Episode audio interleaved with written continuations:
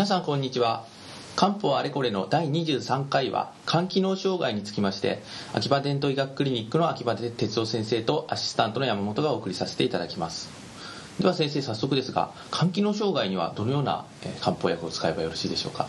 肝機能障害といっても随分広い概念ですよね、はい。えー、ウイルス性のいわゆる感染性の肝機能障害から、はい、それからまあ薬剤性のものもあるでしょうし、はい、それからまあ後でテーマになりますが、まあ、脂肪肝のようなものもありますよね、ですから広く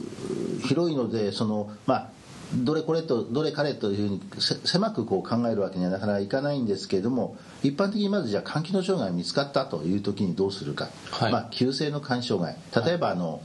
まあ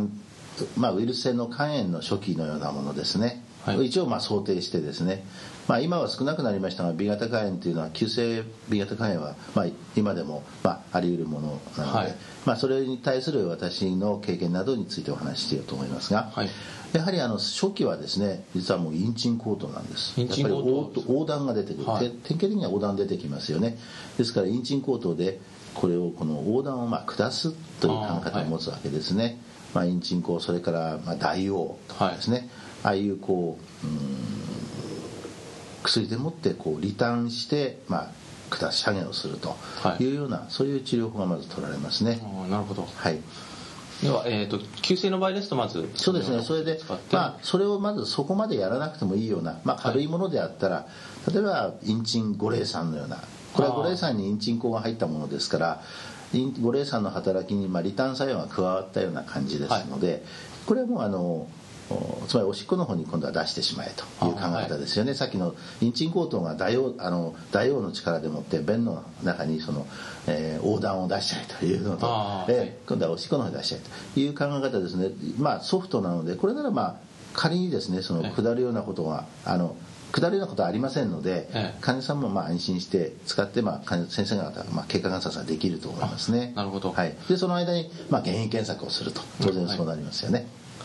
なるほど。そういった場合にはでは、えーと、急性の場合にはインチンコートもしくはインチン五苓散を使ってでその間に本当の原因が何であるかということをそうですね。そうですね。そうすると今まで何度も起こしていて、まあ、反復していただけで、また今回急性期のように見えただけっていうこともあるでしょうし、まあ、本当の本当の急性期のものでもあるでしょうね。ある場合もあるでしょうから。そうするとそれなりの対処を、まあ、当然することになりますよね、あまあ、もちろんそれは西洋医学的な部分でいうのは実施することになると思いますがそれでは慢性の場合例えばその場合は大体病名がはっきりしていると思います。そうですね、えー、B 型肝炎 C 型肝炎ですとか？そうです、ね、そういった場合、は単純体性、はい。はい、はい、おっしゃる通りです。でそういうもうはっきり西洋医学的に診断のついた場合には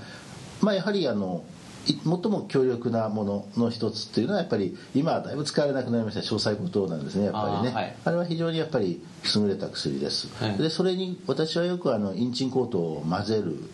でで使います。あるいは詳細ことの代わりに大細ことを使ってインチンコートを混ぜる。つまり大細ことにこうインチンを加えたような感じのまあ、処方になるわけですけども、インチン3四子ですね。口なし、はい、つまりああいうものでこう強力に抗炎症作用を期待するわけですね、はい細工剤プラスインチンコートというのはよくやる手です。慢性疾患の C 型肝炎などでもかなり安定することはあの期待できますので、えー、私はよく使いますね。でまあそういうこう慢性疾患の中でやはり細工剤というのが、まあ、一つ基本になると思います、はい、ただ大細工糖とか小細工糖はまあ使えない人もいるわけですよね。非常に例えば胃腸が虚弱な人はやっぱりどうしても両方ともなかなか使いにくいかもしれませんね、はい、その時はやっぱり補充液とこういうものを使います、はい、それと先ほどあの急性期にお話したインチン五苓散も実は細工剤や補充液等と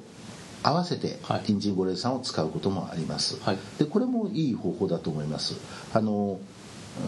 五苓散ってのはそもそも非常にあの胃腸には優しい薬なので、はい、あの無理がいきませんね。はい。なるほど。ただ一方あの、はい、漢方を飲んだ時に逆に肝機能障害特に、はい。えーはい、細工剤の場合、えー、逆に肝機能障害が起こるということもよく話として聞くんですが。その通りです。それはやはりあの臨床家としては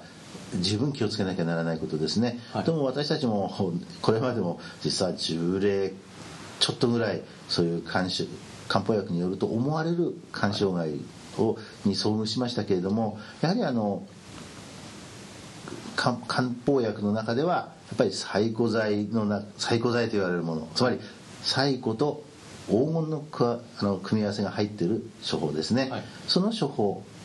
あるいはまあ黄金が単独で入っているもの。これがやはりちょっと注意した方がいいですね、はい、今非常にあの流行っている暴風通商さんで私たちはちょっとひどい目に遭ったことがあります。3例ぐらい立て続けに干渉が起こしてしまったことがありますね。確かにあの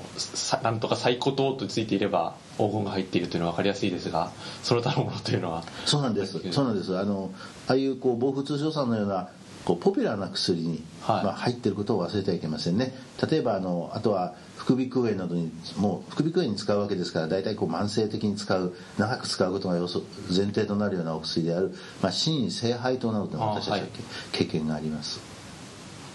とはそうですね。乳酸酸とかですかね。あそうですね。そういうものもありますのでやはりあの最古材料入ってるものですと特に投与の初期、はい、1か月、えー、2か月やっぱり注意が必要だろうと思いますわかりました。ではお時間になりましたので第、えー、23回ですね。肝機能障害についてはこれで終わらせていただきます。次回は今度は脂肪肝についてまた再度秋葉先生に教えていただきたいと思います。本日はどうもありがとうございました。こちらこそありがとうございました。